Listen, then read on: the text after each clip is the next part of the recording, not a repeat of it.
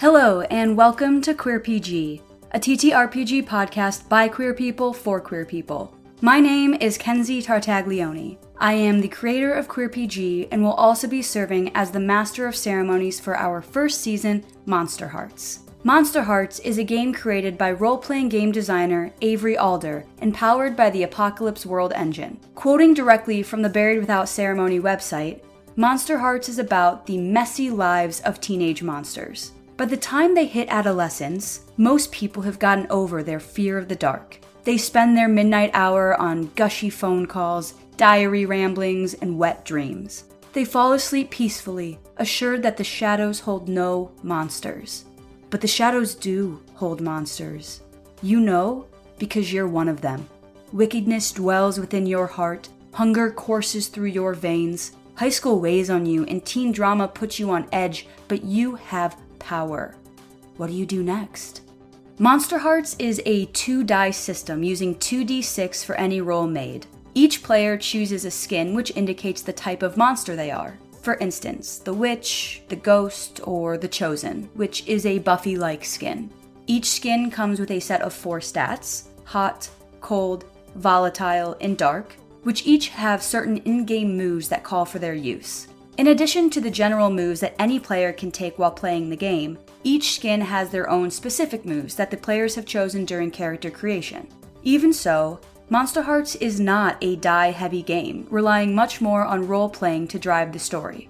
This game allows players to explore some difficult themes: dysfunctional relationships, teen sexuality, coercive power, trauma, abuse, violence, and queer marginalization, among many others. I think it is important in any role-playing game to discuss boundaries and off-limit topics with your players so that everyone can show respect and be comfortable at the table.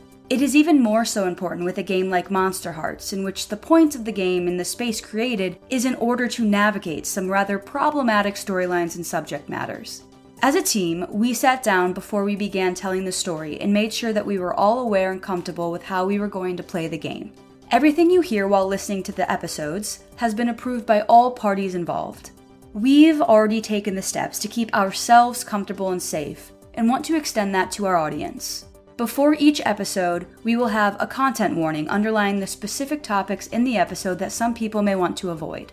While we definitely want you along for the entire story, it is much more important to take care of yourselves, and we wanted to make that as easy as possible for you, even if we are not choosing to shy away from challenging themes. So, that's a little rundown about the game of Monsterhearts if you're not familiar with it. But I do have one more exciting announcement. The inaugural season of QueerPG, A Monsterhearts Story, will be premiering on October 31st, Halloween of this year. Keep your eyes on our social media for more updates and info.